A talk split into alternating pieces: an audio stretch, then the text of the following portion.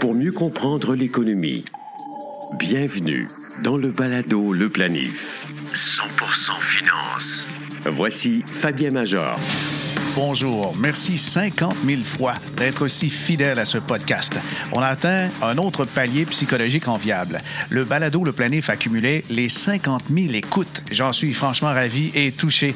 La planification financière, comme vous le savez, couvre sept grands aspects. Aujourd'hui, nous en traiterons deux, soit l'investissement et les aspects légaux. Notre collaboratrice Isabelle Junot exposera les origines d'un produit financier qui est de moins en moins recommandé et de moins en moins recommandable en fonction des taux d'intérêt actuels, le certificat de placement garanti ou CPG. Notre invitée est l'avocate Ariane Charbonneau, directrice générale d'Éducalois.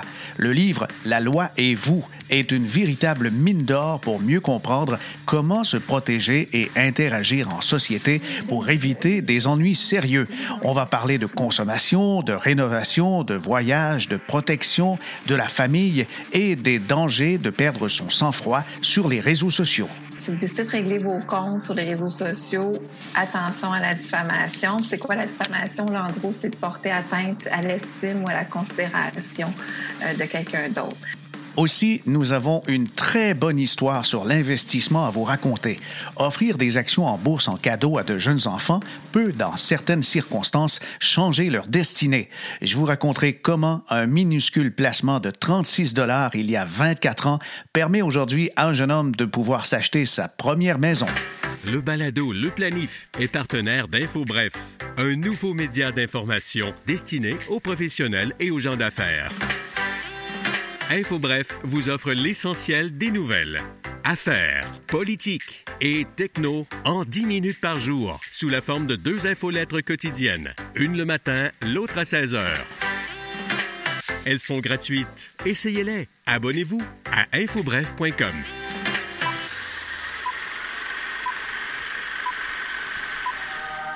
Les origines du certificat de placement remontent aux premières banques d'Europe du 17e siècle. En plus d'offrir la conversion de devises étrangères, les établissements de l'époque acceptent également les dépôts des épargnants, remettant à ces derniers un reçu pour retirer leur argent ultérieurement. D'ici là, leurs économies sont en sécurité. Lorsque les banques commencent à prêter de l'argent en réserve à des marchands, elles réclament des intérêts sur les sommes consenties. Pour encourager davantage de clients à venir déposer leurs économies dans leur succursale, permettant à l'institution d'accorder d'autres prêts et de générer plus d'intérêts, les banques promettent un rendement sur les sommes qui demeurent investies pendant un certain temps. Cette pratique jette les bases du certificat de placement tel que nous le connaissons aujourd'hui. Avec ce placement, l'épargnant s'engage à prêter un montant d'argent à l'institution financière pour une durée déterminée, pouvant aller de 90 jours à 10 ans. En retour, l'institution financière verse un pourcentage d'intérêt établi d'avance. Plus le terme est long, plus le rendement est élevé. Aux États-Unis, l'adoption du Federal Reserve Act en 1913 établit que les institutions financières ne peuvent accorder du financement qu'en fonction de leurs propres réserves d'argent. Au Canada, la loi sur les banques remplit un rôle similaire. Les banques modernes ont ainsi recours aux certificats de placement pour encourager les épargnants à leur confier leur argent et à demeurer investis le plus longtemps possible. L'idée qu'un certificat de placement soit garanti, CPG, est controversée. En théorie, puisque le rendement est connu d'avance et ne peut être négatif, l'argent ne peut qu'augmenter et est à l'abri de tout risque ou de volatilité des marchés.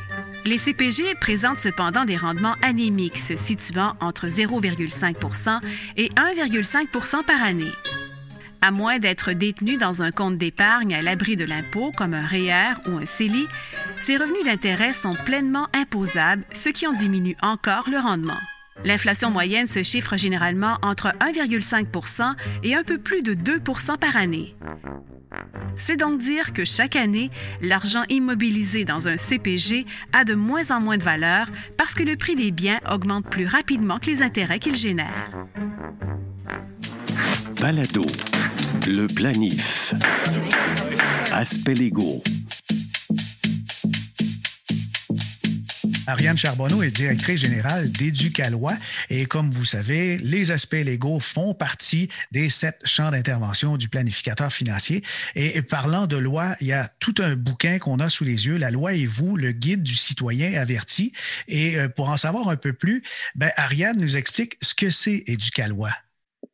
Oui, bonjour Fabien. Ben, Ducalois, c'est dans le paysage québécois depuis déjà euh, plus de 20 ans. On a fêté nos 20 ans en 2020. C'est un organisme sans but lucratif, euh, pas gouvernemental, qui est vraiment neutre, indépendant. Je dirais que c'est dans nos valeurs cardinales depuis toujours. Et ben, nous, ce qu'on fait, c'est qu'on vulgarise le droit pour les Québécoises et les Québécois. On vise à développer leur réflexe juridique aussi. Donc, ce que ça veut dire, ça, c'est de reconnaître à travers des situations de vie du quotidien qu'il y a du droit euh, qui, est toujours là. Et euh, ben, ça nous mène à avoir deux expertises chez Éducal. La communication claire du droit d'une part, puis l'éducation juridique de l'autre. Il y en a qui s'imaginent que le, droit, c'est très complexe ou encore, c'est n'est pas très matériel, mais dans le guide La loi et vous, on s'aperçoit que vraiment, ça, ça, touche tous les aspects de la vie. Et, et justement, à qui il est destiné, euh, ce livre? Mon Dieu, euh, euh, je veux dire à tout le monde euh, qui aimerait pas ça éviter des conflits dans la vie. Donc, je pense que ça, ça s'adresse à tout le monde. Puis peut-être aussi, les gens connaissent déjà le site d'Éducalois, hein, parce que ça fait 20 ans qu'il existe un site qui est visité plus de 6 millions de fois par année. et déjà, ces, ces 1500 contenus-là portent sur plein de sujets. Donc, pour tous ceux qui se préoccupent euh, de leur relation familiale, de leur habitation, de leur contexte en milieu de travail. Euh, c'est vraiment, je pense, un, ouvrage qui s'adresse à tout le monde puis qui peut couvrir plein, plein de thématiques du quotidien. OK. Alors, ça, va trouver écho dans la vie de plusieurs, je pense. Oui, mais ça touche même le, droit du travail, hein, je pense. Oui, ben en fait, je ne sais pas si euh, tu l'as parcouru, Fabienne, il y a quelques sections. Euh, donc, vraiment, c'est très, très bien indiqué. Là. Les sections qu'on a voulu faire ressortir, c'est d'abord la consommation. Et là, je parle pas de consommation d'alcool ou de cannabis, je parle vraiment des achats, c'est-à-dire la vie comme consommateur. On parle des conflits peut-être comment les éviter. On parle de se protéger, on parle de l'habitation, de la famille puis du travail. Donc ça, c'est les grands, grands thèmes qui ont fait en sorte qu'on a 150 chroniques qui sont là-dedans, euh, dont d'ailleurs 11 euh, ou 12 qui sont exclusives, qui n'ont pas passé dans le Journal de Montréal, parce que ça, on a peut-être oublié de le dire a priori mais ce sont des chroniques qui ont passé à travers les dernières années dans le Journal de Montréal et le Journal de Québec, qui ont toutes été revues, mises à jour. Euh, donc, le droit est, tout à fait à jour au 31 décembre dernier. Euh, mais on a, euh, on a ajouté quelques contenus inédits là-dedans.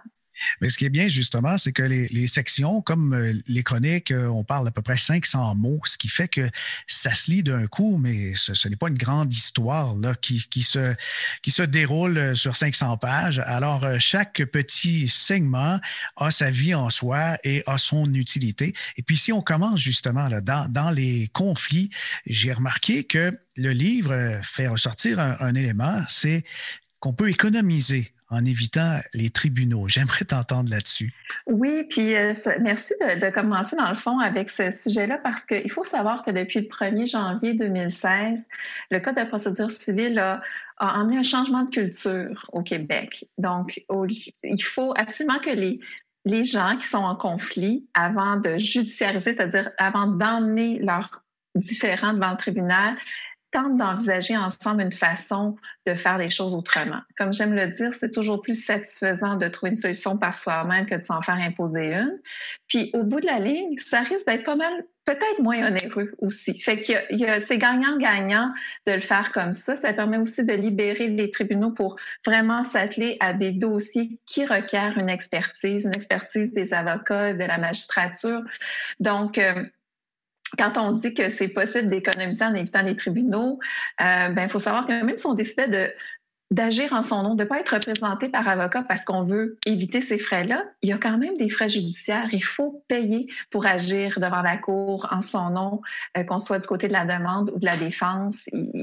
C'est pas ça, ça, ça appelle à avoir un certain budget à investir. Donc, peut-être que ça vaut la peine de se poser des questions sur c'est quoi nos objectifs, pourquoi on pensait aller à la cour, jusqu'où on est prêt à aller, autant financièrement, c'est-à-dire jusqu'où je suis prête à, je dirais, à investir pour peut-être avoir gain de cause, mais jusqu'où je suis prête à aller dans le genre de relations que je veux avoir par la suite, des relations que je veux entretenir, que je veux maintenir.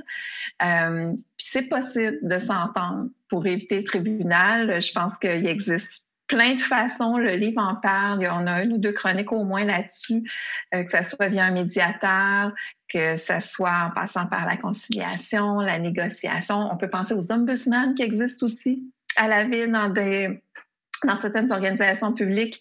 Donc, parfois, on peut avoir accès à un tiers professionnel qui est objectif, externe, pas émotif.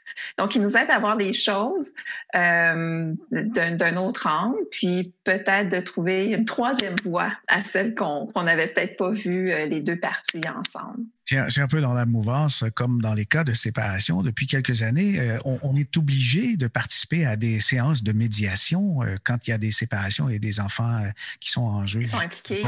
Oui, mais ça, c'est un très bon exemple. Bien, effectivement, je, pense que c'est six séances qui sont prévues et j'ai entendu très peu de mauvaises choses par rapport à ça. On peut aussi penser à la Cour des petites créances, qui est le seul tribunal où Premièrement, on ne peut pas être représenté par avocat, donc euh, vous poursuivriez, par exemple, une compagnie, elle ne pourrait pas envoyer un avocat la représenter, il faut que ce soit quelqu'un qui n'est pas un, spécialiste du droit.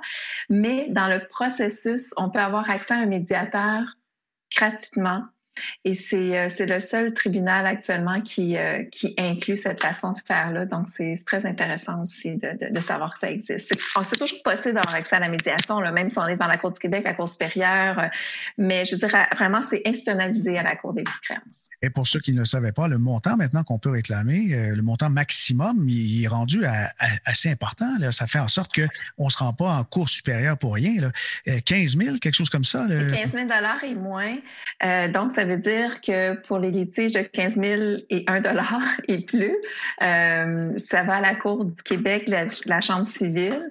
Euh, et il faut savoir que moi, quand je suis devenue avocate, c'est sûr que, bon, ça fait quelques années, mais euh, le, seuil était de 3 000 à l'époque. Donc, on a vraiment eu envie de, rendre aussi ce tribunal-là accessible. Donc, ça, fait aussi partie, je vous dirais, de la, du changement de culture, de, de rendre ce tribunal-là plus accessible au peuple.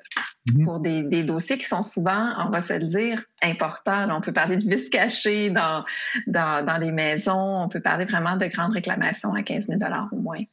Il y a une phrase qui a, frappé mon imaginaire, c'est celle-ci Comment éviter la ruine Waouh, ça fait peur quand on parle de ça, mais le planificateur financier doit donc analyser les situations de risque et nous sommes dans une profession et aussi le droit, euh, comme avocate, vous le savez, on, a des assurances responsabilités pour être toujours solvable, mais il y a des citoyens qui n'ont pas l'obligation d'avoir des assurances responsabilités et vous abordez justement ce chemin-là, comment éviter la ruine?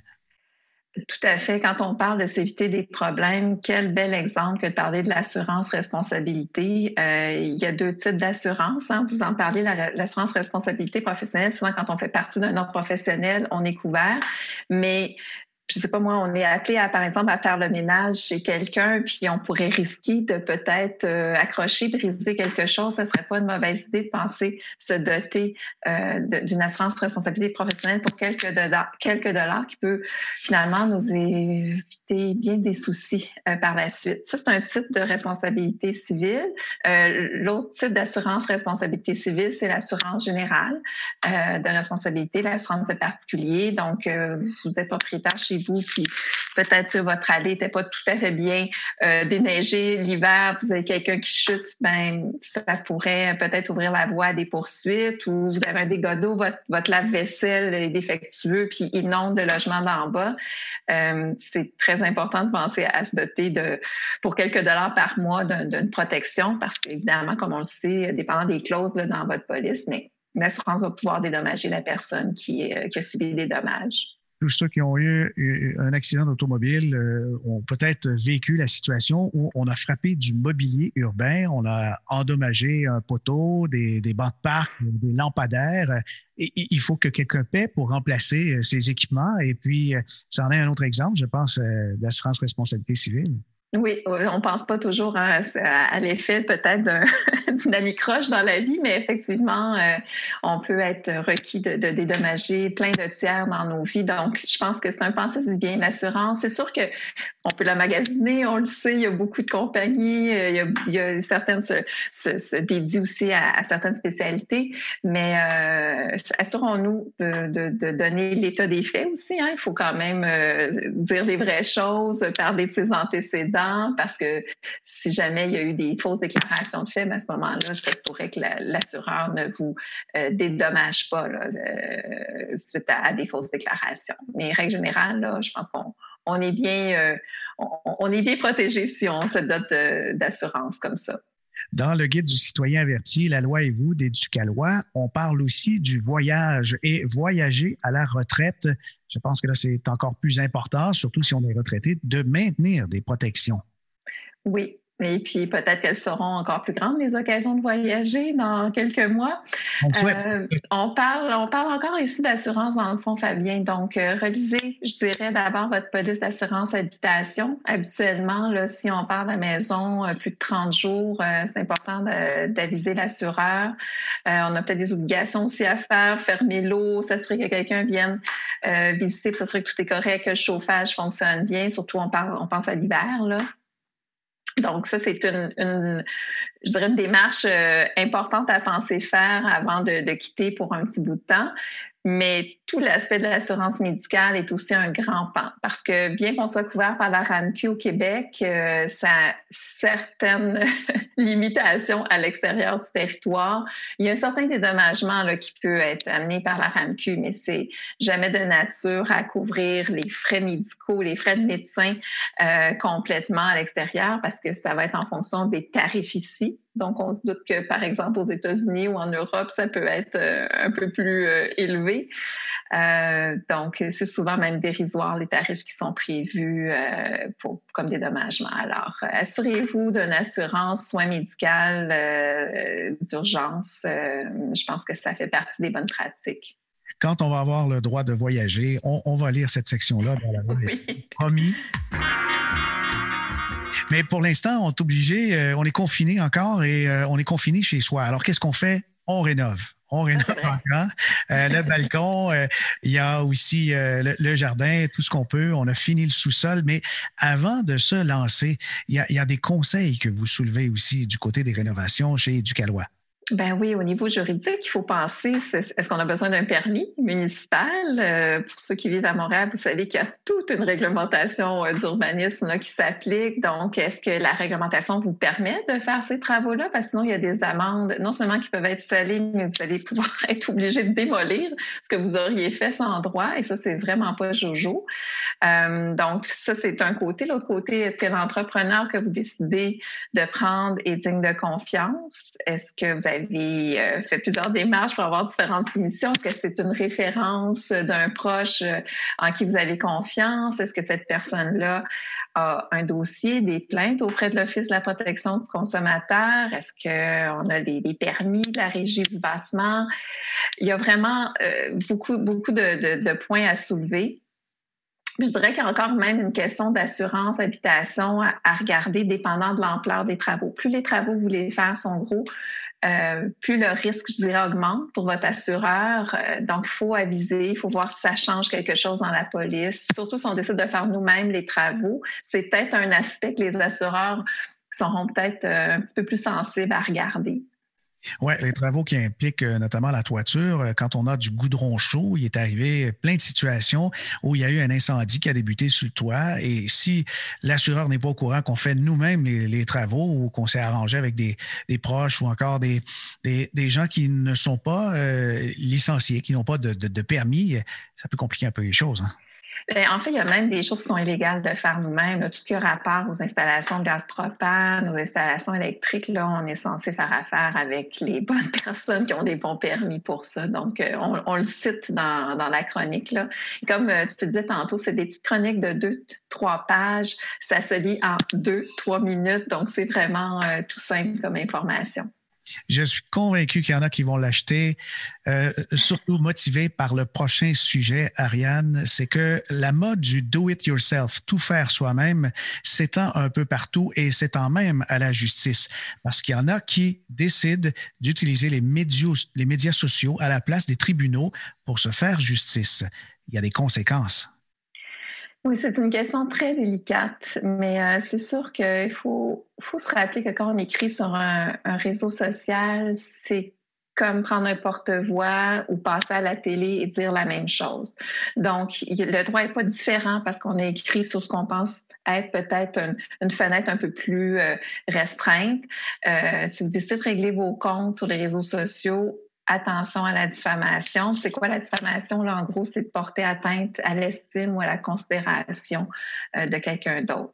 Parce que si on a des propos diffamatoires, ben, on risque de, devoir être tenu payer des dommages si euh, l'autre partie, évidemment, fait, fait, la bonne preuve à cet effet-là. Puis d'ailleurs, dans, la chronique, oui.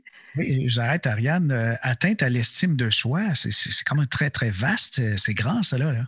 Oui, mais c'est sûr que c'est quand même euh, des preuves qui sont euh, qui, qui, qui, nécessitent, euh, je dirais, certains efforts là, parce que on, on, le sait justement dans la chronique. à un moment donné, il y a quelqu'un qui poursuivait pour 24 000 dollars en, en, dommages moraux qu'on appelle finalement le tribunal a octroyé 5 000, mais cette personne avait quand même été en mesure de prouver que son ex-conjoint, ce qu'il cherchait à faire, c'était de nuire à sa réputation. Donc, c'était du dénigrement après la rupture et puis ça, ça dépassait les bornes. Donc, euh, une amitié qui tourne au vinaigre, euh, des propos qui sont jugés diffamatoires par la Cour. Euh, on a même un exemple où c'est 10 000 que la Cour a, exigé qu'il soit payé à un autre individu parce que ça, ça se faisait pas. Ce qu'on dit sur les mhm. réseaux sociaux, c'est comme si on disait dans la vraie vie, c'est la même responsabilité qu'on pourrait avoir à indemniser euh, la personne contre qui on tient ces propos-là qui sont euh, qui peuvent être euh, mensongers, injurieux, qui sont faux. Mm-hmm. Mais des fois, c'est facile quand on n'a pas un service de qualité dans une entreprise. C'est facile de dire je vais me plaindre sur les réseaux sociaux puis je vais beurrer épais.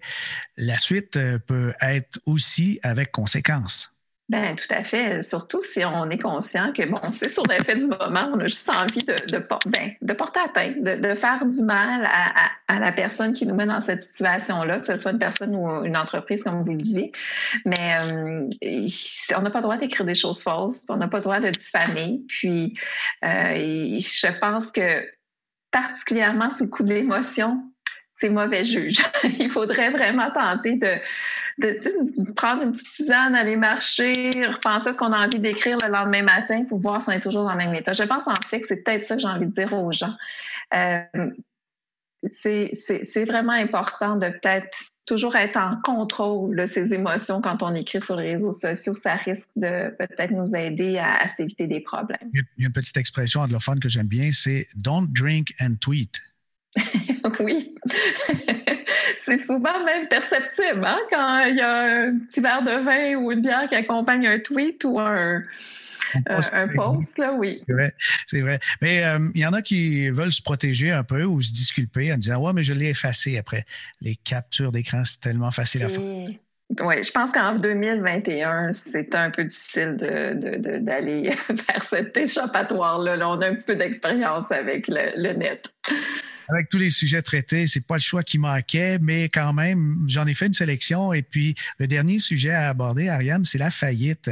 Quand quelqu'un fait faillite, par exemple, dans un couple, un des deux fait faillite, l'autre qui n'a pas participé à, l'endettement, est-ce qu'il a des responsabilités? Vous, abordez aussi ce, ce sujet, l'espèce de contamination de l'endettement. Oui, ben en fait, ça, dépend de la situation en question. Ce n'est pas parce que votre conjoint ou votre ex-conjoint fait faillite qu'automatiquement vous avez une responsabilité, mais ça peut rejaillir sur vous si vous avez des dettes communes. Est-ce que vous avez une carte de crédit aux deux noms? Est-ce que vous avez une marge de crédit euh, commune? Est-ce que vous avez signé ensemble un prêt à la banque? Et là, on appelle ça être responsable conjointement et solidairement. Donc, le créancier, c'est-à-dire euh, la compagnie carte de crédit, la banque, peut décider d'aller juste contre vous pour se faire dédommager l'entièreté de ce que vous avez emprunté. et c'est ça. Donc, c'est possible que vous ayez peut-être aussi des, des, problèmes, puis que vous entrevoyez même de faire faillite à ce moment-là, si c'est trop imposant. Donc, vraiment, c'est de consulter un syndic de faillite pour évaluer c'est quoi la meilleure solution pour vous. Mais euh, le simple fait d'avoir des biens en commun ou un compte en banque conjoint, ça fait pas en sorte que vous êtes tenu de rembourser euh, les dettes de votre conjoint ou de votre ex-conjoint. Euh, ça, c'est vraiment au syndic de déterminer dans le bien commun, que ce soit le compte en banque ou euh, une, je sais pas moi, un auto, quelle est la part du failli, la personne qui est en faillite et quelle serait votre part? Merci beaucoup. On a fait un, petit tour, on a fait une vingtaine de minutes ensemble sur la loi et vous, le guide du citoyen averti. Mais en fait, on pourrait prendre des heures tellement qu'il y a des sujets là-dessus. Et je, pense que c'est un cadeau à s'offrir et c'est un cadeau à offrir aussi au beau-frère qui sait tout. Cet été, peut-être vous allez le croiser sur un terrain de camping en lui disant Regarde, j'ai vérifié quelques-unes de tes affirmations, mais définitivement, tu as besoin de sources fiables. Mais je pense que de le consulter, c'est de l'adopter parce que c'est vraiment une petite Bible en soi que vous pouvez laisser traîner sur euh, la table de séjour ou dans la salle de bain. Ariane Charbonneau, directrice générale d'Éducalois, merci de votre temps et on, va consulter aux éditions du journal La loi et vous d'Éducalois. Planifiez mieux avec le balado Le Planif. N'en doutez pas, donner des actions à de jeunes enfants peut littéralement, au fil du temps, changer leur destinée. C'est le cas de le dire avec euh, l'histoire qu'a raconté récemment Jeff Bezos, le chef de la direction d'Amazon. Dans une lettre envoyée à tous les porteurs de parts, à tous les actionnaires d'Amazon, il a raconté l'histoire d'un couple qui a acheté il y a 24 ans des actions d'Amazon. Mary et Larry avaient un fils en 1997 âgé de 12 ans et lorsque l'IPO a été été lancé d'Amazon, ce qu'on appelle l'offre initiale d'entrée en bourse. L'action a été émise à 18 dollars. Le couple qui, à ce moment, n'avait pas de grands moyens financiers, a choisi de faire confiance dans Amazon, mais avec un montant vraiment modeste. On parle, l'action était à 18 dollars. On parle de deux actions seulement. Alors, 36 dollars investis dans Amazon il y a 24 ans. Ils ont gardé ça de côté L'adolescent a 12 ans, le temps file, le temps passe. 24 ans plus tard, ils écrivent au président chef de la direction d'Amazon pour raconter leur histoire en disant que ben, ils viennent d'en vendre un petit peu et puis ça a permis à leur fils de faire la mise de fonds sur l'acquisition de sa maison. Imaginez, c'est incroyable quand même. Il faut dire que depuis temps, l'action a été multipliée. Il y a eu de nombreux fractionnements et des deux actions d'origine, ils se sont retrouvés avec 24 actions vendues plus de 3000 dollars l'unité au cours d'aujourd'hui. Alors le rendement cumulatif depuis temps, depuis 24 ans, depuis l'entrée d'origine d'Amazon jusqu'à aujourd'hui, on parle de 172 499% de rendement, ce qui fait que la valeur de l'investissement d'origine de 36 dollars, c'est plus de 80 000 dollars. Alors les parents, euh, Larry et euh, Mary, ont donc raconté dans une lettre à Jeff Bezos comment cet investissement a été formidable et permet aujourd'hui à leur fils de pouvoir acheter sa première maison.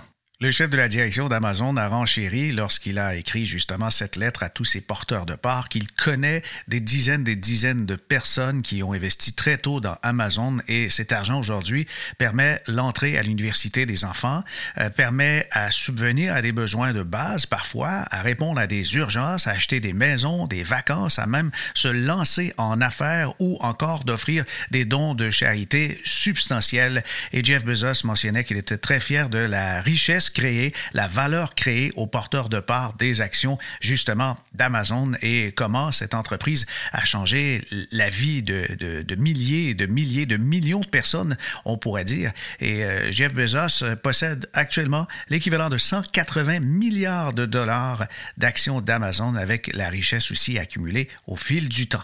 Pas mal pour un gars qui a parti sa PME dans son garage. Ah oui, ben, Notre podcast se termine ainsi. J'adore recevoir vos commentaires et suggestions. Pour nous recommander des invités ou des sujets, écrivez à fmajor.com. Pour consulter le contenu et écouter la soixantaine d'épisodes de nos quatre saisons en banque, je vous invite à visiter la page baladoleplanif.com. Où que vous soyez, le balado Le Planif peut vous suivre dans vos déplacements car nos podcasts sont aussi disponibles sur les plateformes majeures comme Google, Apple et Spotify. Ici Fabien Major. À bientôt.